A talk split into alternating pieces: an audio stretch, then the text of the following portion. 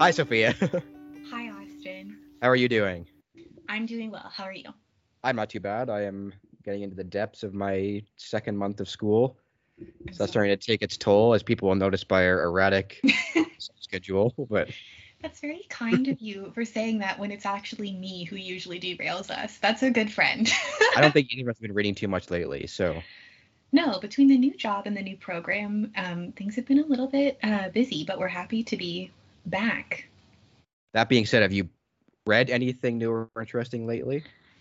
Yes, I've been binging some fun books. Um, I just finished uh, Portrait of a Scotsman by Evie Dunmore, which was so cute and fun.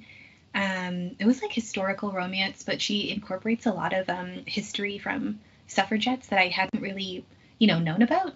Uh, so it was really good. That's Yeah. interesting. That sounds cool. It was fun. I, I would recommend it if you're into that. Hmm. What about you? I just finished reading If We Were Villains by, oh, I forget the author's name. That's embarrassing. R.L. Rio. I think that sounds right. ML Rio, which we will be talking with Peyton and Bailey about from You Have to Read This Book podcast in a couple weeks. So everybody so keep your eyes out for that. Yeah, I mean, if you're not listening to them, you should. They're fantastic. Um, and we're so happy to be chatting with them again. They're really fun. Hmm. Other than that, it's just been class readings. I had a 98 page reading in one of my classes last week, Casual. on top of two 60 page readings. Grad school is not for the faint of heart. I'm gonna Believe this right though, I got it. I got it done. I'm unsurprised. You're a gem. but this week we are talking the girl with the dragon tattoo. Just kidding. That's a No. little callback to last week. No, this week we're talking about Julius Caesar. Yes, and this time I have prepared the right book. Um, well, this is a play, but we're on the same page. I think I did pretty well last time, considering I wasn't prepared to discuss that. book. Yeah, I thought you did really well. I was like, I would not have held up my memory that strongly. I think people will be surprised that I actually wasn't the one to choose the play for this week. Yeah, I love Caesar. I don't know what it is. I think it, you wanted to do Ant- Antony and Cleopatra, right? And then we were Oh, like, well, we can't do that without doing Caesar first. Come on, we gotta. Mhm. Yeah, But yeah, I really love this play as well. It's one of my favorites from Shakespeare. it's super good. I don't like. I think this is one of the only ones that isn't like um more of like a, a romantic thing that I'm like super into. And I wouldn't have sought it out myself. I read it for the first time in English class, of course. Um, and yeah, I just I really kind of fell in love with it. Like there was a lot of language that I liked, and I figured this would be a good one for us to chat about because you are all things Rome all the time. You're an expert. That is So correct. was I, like- actually didn't read this one in school at all. This is when I read all on my own. Didn't? Wow. See, I'm surprised. Another Wow. iconic. Another iconic moment. but yeah. So, for people who don't know, the play tells of the final days and death of Julius Caesar, the famous Roman general and dictator and politician, Yeah. and the conflict that erupted after his death involving the two sides between Mark Antony on one side and Brutus on the other side. Yeah. I would classify this as um, maybe like the predecessor to uh, Tina Fey's iconic film Mean Girls. I would say that it really just draws lines. There's a lot of tension. There's a lot of like friendship and betrayal and cliques. Um, I really feel that, you know, this calls to that. I, I don't know if you knew this, but the actual subtitle for um, Mean Girls was a modern day Caesar. wow. The more you know, really, like our film majors are just really helpful. So, I want to talk characters. Who are your MVPs and LVPs this time around? I mean, obviously, Antony. I, I think that obviously he was one of my first crushes as a child. Um, we've been over this, but my dad read me Shakespeare from like probably when I was like three and a half or four up. And Antony and Cleopatra was where it was at for me. I was in love with the drawing of Mark Antony for so long. I was like, this is it. Um, I wanted to be Cleopatra. It really kind of sparked a lot of interest uh, in history for me. His interest in both ways. But um, yeah, I think Antony obviously, and even though he's like super annoying and conflicting at times, Brutus, like he he just like you know what I mean. He's obviously in agony about it, and we're gonna talk about it more later on. Um, but yeah. So I wanted to talk about like heroes of the play. Do you think there is one central hero, or is there a hero at all? Antony. Even though he does have some failings, and I might be biased, but when we talk about like the ending acts or scenes, um, he really just like kind of has to me the loyalty, even though like he wasn't I don't know, he was kind of like neutral. Like he wasn't bad, he wasn't good. He was just upset about the loss of his friend. And I know Brutus is also upset to an extent, but it's different because he plays such an active role in the demise. Um, so I don't feel as badly for him because, you know. Okay, that kind of ties into like the central question of the play, I think. Mhm. Do you think Caesar needed to die? Doo doo doo. I don't know. I Be wary of the person you're talking to as well. I know. Austin, you answer first, and then I'll see how I feel. I definitely don't think that Caesar needed to die, like both in the context of the play and just in the history behind it. hmm I Caesar was like a, he was a very talented, very intelligent person, and he Yeah. was the one who was bringing Rome back from centuries of war and conflict. But you can also argue that he was the cause of a lot of that conflict. But Yes. I think that, like, I don't know. He obviously has like good and bad aspects to him, but kind of what reading this reminded me of. Um, in like film class, we talked, it film and history really, we talked about like great, the great man theory, where like there's several people who are heralded as like these infallible, strategic, brilliant men, and it's like, okay, like Alexander the Great, Julius Caesar, and everything, but like they didn't do this all by themselves. Like it's not like they're infallible, perfect beings. We just kind of like hail them as that. I know I do. that like that was interesting to me. And like there's a part here where like like in the beginning so brutus is kind of talking to i always mess up his name cassius. And he's saying that like he's very afraid that people are going to want caesar to be king. He doesn't like that. Austin is so distressed. He just like threw something at his screen. He was like how dare you? How dare you mention kings um but no so brutus is saying he's afraid that um, people are kind of like looking up to Caesar too much and like they're gonna basically allow him to ascend to a position that Rome doesn't want. They don't want like you know that kind of leader. Um, and this is so funny, and I don't know if it's because like I went to Catholic school and maybe like my teacher was like taking this viewpoint when we were teaching it, but there's like this thing um, that we learned where like you're not supposed to have any other idols. Like you're not supposed to worship people other than god. You're not supposed to like worship them to the extent that like um, they get more of your attention and they have more power because it's just wrong. And that's what this made me think of. Like brutus is very like to him like he says this again where he's like i don't fear death. I love rome more and to me, that's like his God. Like Rome is everything to him, and that Mhm. surpasses love for his wife. That surpasses love and friendship for Caesar. Eh, That's it. So to him, that's what I felt like this was. Like there are no other idols. It is just Rome. Mhm. And that was like something where I was like, that's the epitome of like Saturdays are for the boys. Like he's like really hammering it home. like I was like, wow, okay. Um, That's interesting like- because Rome had a long, long history of despising first kingship because Rome Mhm. started as a as a kingdom, yeah. and then that kingdom was ended actually by Brutus, Brutus's like great great ancestor. Mhm. So that's why the onus fell on Brutus to be the tyrant killer in Caesar's time. But Hmm. there was a strong sense of like poppy syndrome in ancient Rome, where Oh. any man who got too powerful for Ah, society's concern would be cut down, I and which is the case with Caesar. that is so fascinating. And like like immediately when we start the play red flag like in the first like few sentences like we're witnessing a triumph. To me immediate red flag. So a triumph is like a big lavish parade to celebrate caesar's success at war. It's not just Um, a triumph, it's a triumph in his victory in the Civil War too, which uh wasn't supposed to be celebrated, a victory over your own people. yeah like and it's just like that is like I know that okay, hindsight is 2021.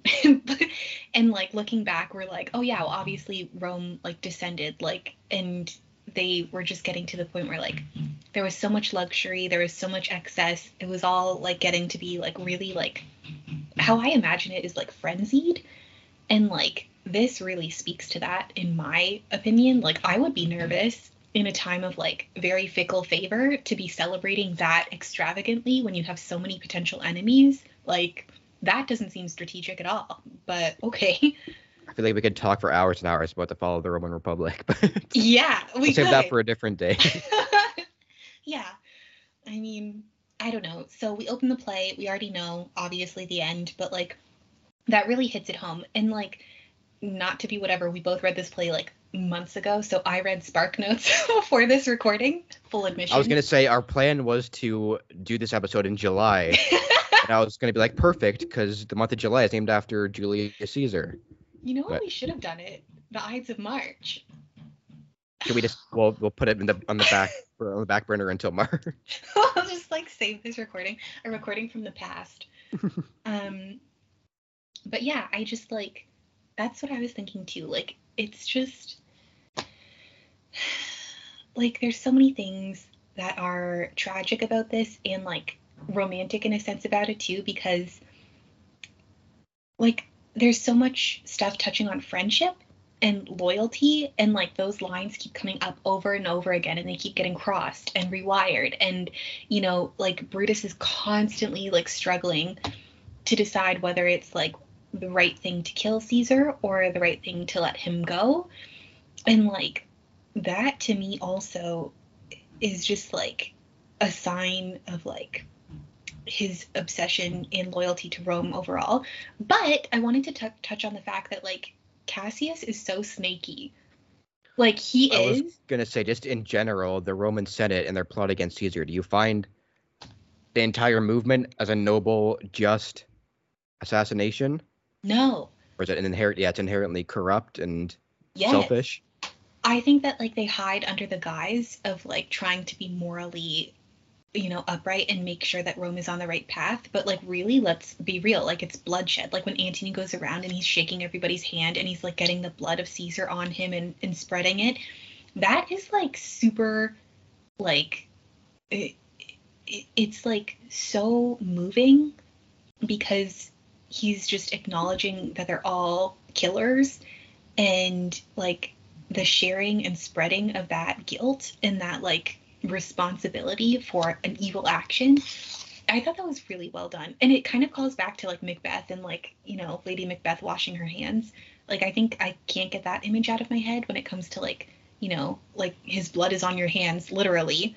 Mhm. um but i don't know. What do you think? Sorry, I- what, what, what do I think of which of this whole situation? i like do you think that they were right in killing him? I do not think so. I think it was a very I know in the history of it there was a very selfish push to kill Caesar because the Senate was scared that Caesar was threatening their exclusivity and their rights as Yeah. a body above the rest of Rome, Mm. and that's why they killed him so he wouldn't be able to enact those measures, which ultimately, like in the grand scheme of things, that led to the end of the Republic anyway, because of course Caesar's great nephew became the first emperor of Rome. That's a different story. That'll be next. next that'll be Antony and Cleopatra. can't wait I can't But I saw in the history of it, the Senate has been a, like a very flawed and corrupt institution for centuries before Caesar died. Yeah. And I saw Caesar as the one getting back on that, but the Senate was just so conservative and scared of change that they wouldn't let that happen. Yeah. Like that's all it seems to me too like it's so fickle if you can't trust anyone how do you even have enough time in your life before you're killed that you can get stuff done i don't know I read a take on it too that in the bounds of the play, the character of Caesar isn't exhibited as one who would abuse the absolute power that he's been given. Mhm. There's always the potential for it, and that's the reason they feel they have to get rid of him. Did you have that sense from the character of Caesar? Do you think he would have been the person to make himself king? yes i think that like you can't help it once you get to that level and like i don't know if necessarily that would be a bad thing like uh, they, they had so many in not insane, I shouldn't say that, but like out there like leaders before and after him anyway. Like it would have happened eventually. I just think this like there's so many things here that call to like him being like a showboat and like kind of like being like, "Yep, yeah, I'm the shit." And like that's great, but then you have to also know that like people are going to be like looking for you. Um I don't know. Do you think that's a case of tall poppy syndrome where one person gets too powerful and they have to get rid of him just in general? You think that's like it seems to be within the bounds of the play that's something specific to Caesar? I think it's just in general. Like I feel like so many people that we look at in history, like when they get to a certain point and like they get too confident and they start like doing stuff because they can and they're like so and so, then we know that other people band together and try to like get them because that's what humans do. like it's human nature, I think, and especially during a time where there was like a lot of like conquering and like, you know, preserving and national identity and I think that's what's like so captivating about like stories in ancient Rome in general. Like it's always a time of crisis. There's always some kind of political like hotbed of like treason and like I think that's too why we keep revisiting like stuff like that and like Salem witch trials and like the crusades and it's like people will decide that like a group of people are like too much and all of a sudden like there's all this stuff that happens and watching it unfold is like oftentimes tragic. And you know it, it's all born out of like ideology and beliefs. And that's fascinating. Like i don't think we'll ever kind of outgrow that. So i wanted to bring it back to since brutus and cassius and other conspirators they all wind up dead by the end of the play mm. do you think that's proof that so i'm getting a call. Hang up on that. Oh. call from Saskatchewan. Do you think the the result that they all wind up dead and Caesar supporters are in power is evidence that what they did was wrong and that Caesar should have stayed in power? Um, I don't know. Like that's a tough question. I mean, I don't think there was really a right or wrong answer. Obviously, I don't support murder, but like I I don't know that it would have made much difference um, just when we look at like how Rome unraveled in the end anyway, like I don't know, like it's just there's so many changes in leadership and like so many times where like anytime some progress was made, then all of a sudden like there's all this jealousy and like ulterior motives and politics and then someone's killed. So mm-hmm. like I don't know. I wanted to actually I don't know what you remember of when we read Caligula Mm. That was a very intense look into like the wheelings and dealings of Roman politics. Uh, Do you find that similar to the world of Roman politics in Caesar? I was actually going to say that earlier. Like, I don't know. I felt like all the bonds of like within the siblings in Caligula, like that really spoke to things well too. Like, there are so many conflicting loyalties. It comes back to like, who do you love more, your family, your friends, or Rome? Mm-hmm. And like, people are indoctrinated, especially if they're in like high up positions within politics or royalty or whatever. Like your first loyalty is to your country. And this wasn't like a time either where like you had like a lot of love matches and marriages or anything. Like it's all very like strategic and like this is life and like your life is Rome. Like yeah. you know? So I think like that too is why it was so moving seeing like Antony and Brutus like contemplate whether it was right to kill Caesar because that is like a friendship that you build when you're like mm-hmm. fighting with someone, ruling with someone. Um, and I thought it was really interesting too because our good pal Spark Notes was commenting on the fact that like um, Shakespeare, like during this time, England was also dealing with a lot of like politics over like who is in charge, what religion was in power, and there was like a lot of like plotting and scheming. So like I thought that was really interesting because I hadn't like thought about that the first time I read the play. I found the historical context of the play is really interesting too because yeah. Shakespeare wrote under a monarchy. Mm-hmm. So we yeah. can't explicitly make his play anti-monarchist. That's well, obviously no. the history has Caesar's side win in the end, but yeah, he's got to morally justify that Caesar Caesar's side won in the end. Mm-hmm.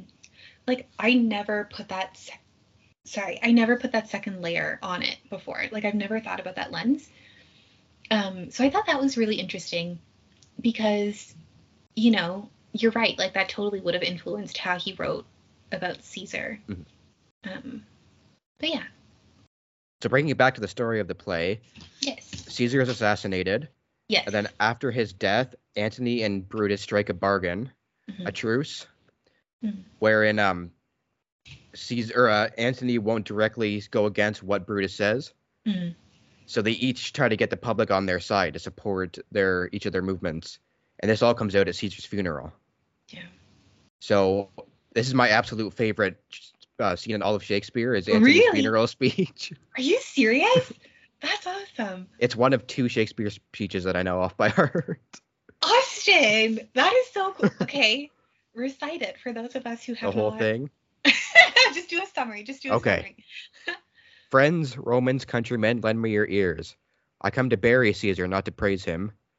The evil that men do lives after them. The good is often interred with their bones. So let it be with Caesar. Here under leave of Brutus and the rest, for Brutus is an honorable, an honorable man, so are they all honorable men. Come I to speak at Caesar's funeral. He was my friend, faithful and just to me, but Brutus says he was ambitious, and Brutus is an honorable man. He hath brought home many captives home to Rome, whose coffers, whose ransoms the general's coffers did fill. Did this in Caesar seem ambitious? When that the when that the poor had cried, Caesar hath wept. Ambition should be made of sterner stuff. But Brutus says he was ambitious, and Brutus is an honorable man. You all did see how on the Lupercal I thrice offered him a kingly crown, which he did thrice refuse. Did this seem ambitious? I speak not to disprove what Brutus says, but I must speak what I know. You all did love him once, and not without cause. What cause you with what cause withhold you then to mourn him?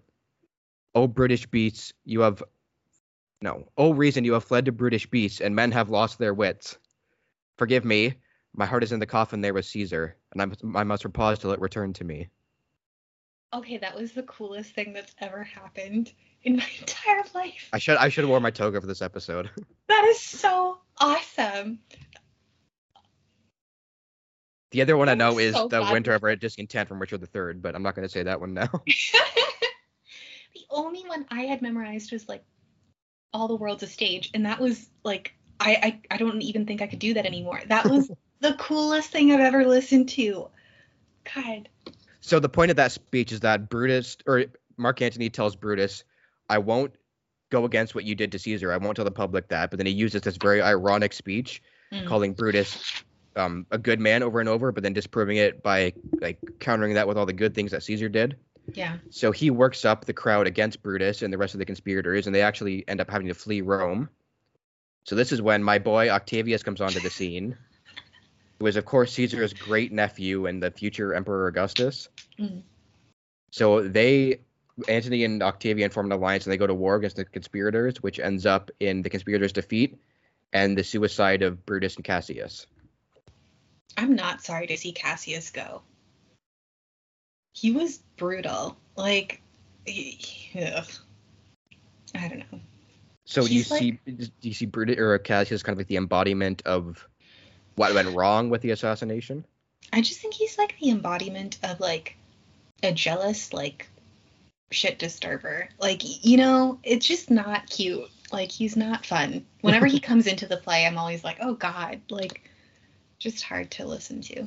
Do you think there was a way in which they could have pulled off the murder of Caesar and had everything work out in the end between Brutus and the conspirators? No. I don't know. I just feel like it was like a mosh pit of intentions. I just there is like so much going on and what it came down to was they all got like worked up and frenzied and then they did that and then afterwards they were like, "Hmm. Feels kind of bad." And you're like, "Yeah, probably." Do you think if they had killed Antony as well as Caesar's like protege, would that have changed everything? Or that just be Maybe. continuing the cycle of bloodshed? No, I think like Antony definitely had sway and like probably because they all liked him and Brutus, like they wanted those two to be fine. But what they didn't count on was like Antony's loyalty to Caesar probably. They thought he was going to be like team Rome all the way, forget that guy. But then he was like actually I do have a decent modicum of loyalty. hmm So this kind of makes an interesting question. Who do you think is the central character of the play? And Brutus. also, okay, Sorry. so do you think this play is like called one of Shakespeare's tragedy plays, Mhm. but it's called the tragedy of Julius Caesar?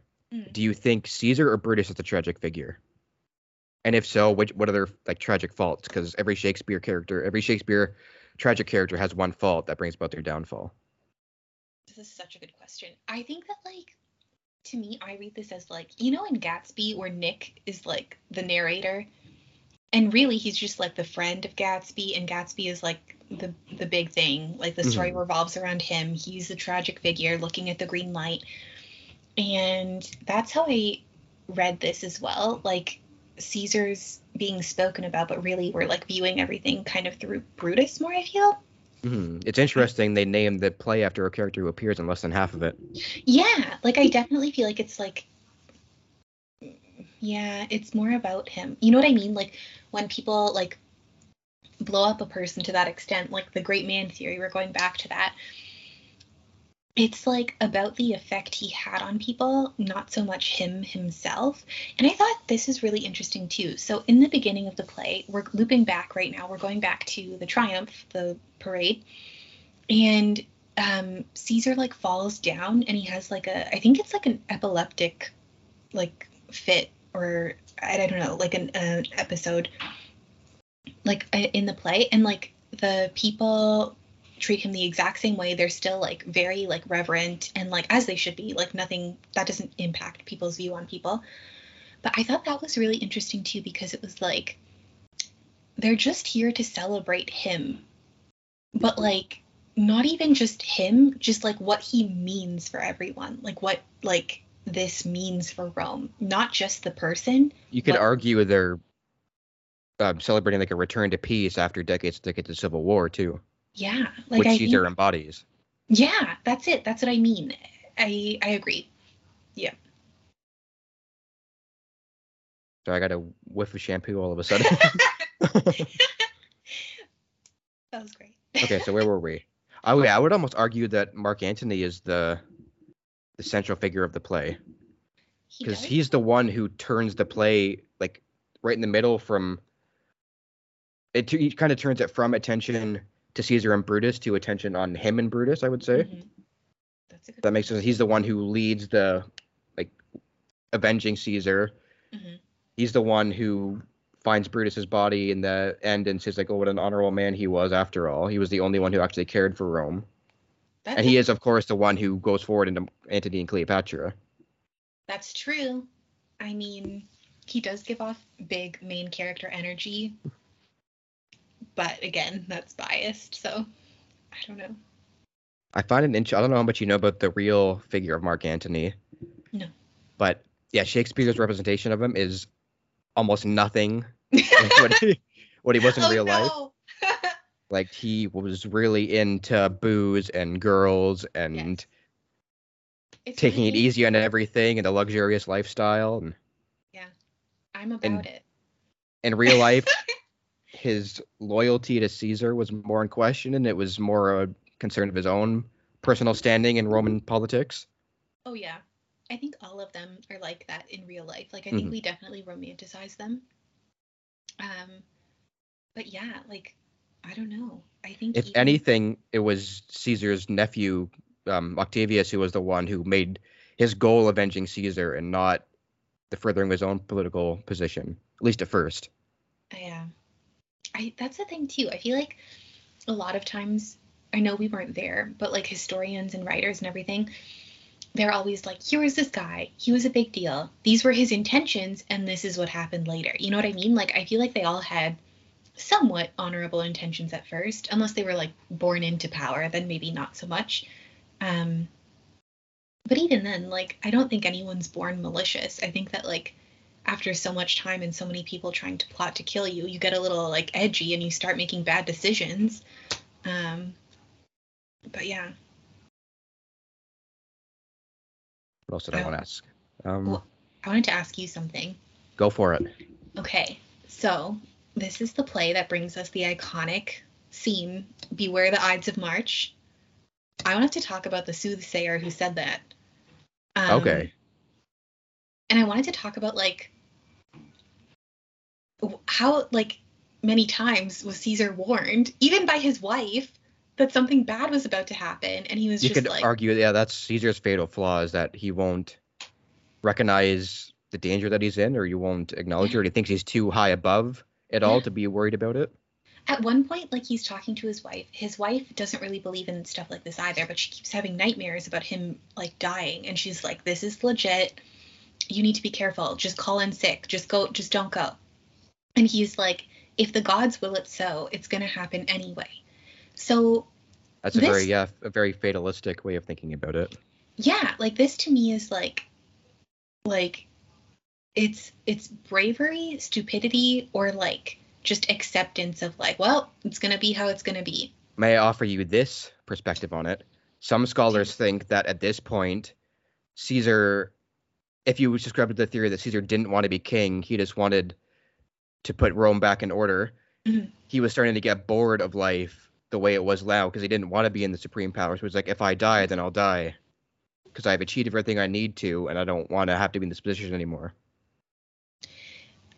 this is so like like to me that's like what did he achieve like maslow's hierarchy of needs he like uh, was enlightened and he was like well i helped rome peace out like that is so hardcore Well, many days, he, in many ways, he did help Rome because he did end this series of civil wars, for better or worse. yeah he did like help the poor a lot. He did put a lot of public building things into effect. He did try to reform the Senate. yeah that's true The way I see Caesar is that he wanted, if he had in an ideal world, he would have done all that and then still been a part of the Senate. He would have been the first among the rest, but he wouldn't have been above them. yeah i mean In Roman society, there was no such thing as retirement, unfortunately. casual. Just like the millennials and Gen Zs. What is retirement? Um yeah, I honestly like I was just thinking of how many signs there were and like also like the fact that like the only time women spoke pretty much in this play was to be like, "Hey, like what's going on?" or "Hey, you should like not do this." then, then There's only like, really two female characters, aren't there? There's Portia and Calpurnia. Calpurnia. Yeah. And I think Calpurnia is treated better than Portia, personally. Because Brutus is just like, don't worry about it. I don't deserve such an honorable wife. Just don't worry about it. And I was like, if I got that response, I would be like, oh no. Can you remind me again what Portia's role in the play was? I'm kind of fuzzy on that. Portia, she was Brutus's wife. She was there and she was just kind of like worried about Caesar and she was like, "Hey, is everything okay? Just checking in." And Brutus is like, "Everything's fine, kind of." And then eventually he was like, "Everything's not fine, but I'm not going to talk about it." So, and she was like, "Um, I would prefer if you would, but uh okay."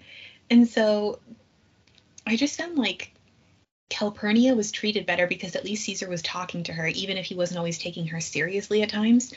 Whereas Portia didn't even get the dignity of that. She was just kept completely in the dark. So I was like, That's an interesting contrast to the real Portia because in real life, Portia, Brutus's wife, was Mhm. the daughter of one of his, one of Caesar's like most staunchest opposers, Cato. Oh. So she was a, a really hardcore Republican like her father was. So it seems like Hmm. she would have been one of the key figures pushing Brutus towards getting rid of Caesar. I'm like thinking back. I'm trying to remember if there were any scenes that kind of spoke to that, but I I can't really think of them off the top of my head. Um It's unfortunate they couldn't give her more of a role, more of like a, yeah. a position to do that in the play, but they were too focused on the bromance and I, I get it like i know that was the central whatever but i was like in my mind i was like interesting. Like i wonder what they were what's the thinking the iCarly meme where she has the coffee cup? Interesting. interesting. There's our meme segment of the episode. an essential component if i do say so. Um yeah. I don't know. I was thinking too like here's another thing. Oh yeah. Another thing is like when caesar's like talking with with antony so in the beginning this is when it happens too and brutus and cassius are talking and they're like cassius is stirring shit he's trying to be a hype man to like brutus and he's like you're better than him Brutus, Brutus, Brutus. exactly. And then like over there, like Caesar and Antony are talking, and Caesar's like, Cassius looks like a man who thinks too much, and such men are dangerous. And that essentially, like, I just picture them at opposite ends of the cafeteria. Like, one is in like Abercrombie, one's in Aeropostale, and they're just like gossiping about each Have other. you ever considered putting on a modern re- retelling of Caesar? You know what, Austin? Maybe we should. You know which scene to get me in for. I do. I'll cast it. Well, I kind of want to be Antony because I love him. So I just wanted to I wanted to say when I told you I memorized that speech, I your response was so unexpected. You went for my funeral. I, I think that we're friends. this is behind the scenes, not during the episode. I think we're friends because we're so cheerful and nerdy, but then like our humor is so dark. like my favorite thing is like I texted you something. I forget what I said, but it was like you were like, "Oh, how you doing?" And I was like, "Well, like no truck has hit me yet." And you were like, "I just laughed so hard." and it's just like such a dark humor, and I'm obsessed. okay, let's let's eh, pose this question. Okay. If I were to be assassinated in the Senate, would you lead the campaign to avenge me? Yes, and then I die within the first 20 seconds. I'm, I'm not like good at swordplay or anything. The pen is mightier than the sword. I don't know if you've ever heard that expression before. That's beautiful, but like ink stains and blood is just washing away. So I don't know what that says about anything, but mm. What are we talking about again? Oh yeah, so Blankvist goes to the island. the remix. Uh, yeah. So at the end of the play, there's hints towards the tension that's growing between Antony and Octavius. Yeah. Which of course leads into the next installment of the Roman history series, Antony and Cleopatra. Yes. I'm so excited to talk about that. So that'll be our next Shakespeare one. I think, I think it has to be, doesn't it? It has to. I I would be so excited if we did. I really, really, really love that one. I'm gonna see if I can find my old like children's book with illustration. Now that we've been speaking about my old boyfriend, um, but I I'm super excited. So did you have on your wall as a kid? Was it like a Michael Cera poster, James Dean poster, and a Mark Antony poster? Yeah, probably. No, I didn't, but I just I loved it. Like you know when kids are always like, oh yeah, like I had a crush on like Tarzan or something. I'm like, that's nice. um, Before we start to wrap up, I just wanted to talk adaptations of the play. okay. Have you seen many? I don't think I've even seen one to be honest. I know I've seen the one from 1950s with Marlon Brando as Antony. That one's Oh. amazing. Okay, I want to see that. I find a lot of retellings though they modernize it, like they put it in the modern day, which Mm. I'm not a huge fan of with Shakespeare plays personally, but I like I like when people get creative, but like when it comes to something set in like ancient Rome, I'm like uh, I'd like to see it like I think there was one take on it. It was Patrick Stewart as Caesar, but they put it Oh. they placed in like fascist Italy during the. World War II area, which is yeah, that's interesting. I know I wasn't a huge fan of it, but it's a Hmm. cool take on it. Yeah, I'd like to see that. I feel like too like we live so close to Stratford, like Ontario, and they have like the I don't anymore. don't make me cry, Austin. I drove by your old apartment the other day and I was like, this is devastating to me personally. I wanted to put on like um the old apartment by the Barenaked Ladies and just like have a slow tear rolling down. um make you make your own music video. like looking out the window. Like I'm like Kate and Austin used to live here. Um no, but I uh I don't even know what we're talking about. Oh, uh, we live well, I live so close to the Stratford Festival that I've seen like so many cool like interpretations of things that I never would have thought about. And I really enjoyed, to be honest. So I'm pretty open to things, but like when you're talking about like ancient Rome, it's hard to get that out of your head. Although mm-hmm. Mean Girls does pop up a lot, so it's a toss up. what was it? You? I think it was it was Titus Andronicus to you compared to the Real Housewives of whatever. That's exactly what it is. That's exactly what it is. Like, I think too, we really like put Shakespeare on a pedestal nowadays, and we're like, oh, he's so old and stuffy. But like, really, like his plays were enjoyed outdoors with like beer. Like, it was like entertainment. It wasn't sex like, jokes. yeah, it wasn't highbrow. Like, it's It's not. It's reality TV for Elizabethan England. That's what it is. We should make a thesis: beer and sex jokes, Shakespeare retold, or sex jokes. Time to put that pen to paper. yeah. Okay, I think that's about all, all I wanted to ask you about this this round. Is there anything else you wanted to say? No, I just like I really enjoyed it. I really enjoyed reading it. It had been like a couple of years for me. And like I just wanted to say, you know, if you haven't read this one or you, you feel like you're not into Shakespeare, maybe try it again because every time I reread one, I'm always like left feeling happy, happier for doing it. You know what I mean? Like Uh, it's really entertaining. It's even better if like you Sparks notes it afterwards to see the significance or like maybe some jokes popped up that you didn't realize were there Mhm. or lord knows and maybe you have an english teacher in the family and they have like all the inside goss i don't know um but i just wanted to say like give it a go you won't regret it yeah, that's definitely my favorite of the plays we've discussed so far on the podcast. It's probably in my top Yeah. three of like all Shakespeare's plays. it was I won't reveal my other two for now. Ooh, the suspense yeah it was really you, good want, you want to take a guess what my other top two are? Okay, I'm gonna say Caesar, Titus Andronicus, and King Lear. Interesting take. Oh, I'm not going to say if you're right or wrong. We'll leave What that. do you think? I'll wait until we cover them. Okay, what do you think mine are? Romeo and Juliet, Mhm. Antony Cleopatra. Mhm. Mhm. Let's say Twelfth Night, maybe. Did I get two out of three?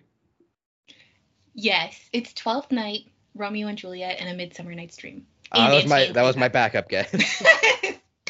and Antony. Okay, so it's top four because I can't knock anyone out of that lineup. you know what? I haven't read a Midsummer Midsummer Night's Dream yet. You haven't? That's shocking. I feel like that's more popular than Romeo and Juliet. Hmm. It's like, well, That's a or hot maybe take. I know, or maybe it should be. That's what I'm trying to say. Anyway, we'll get into that on another episode.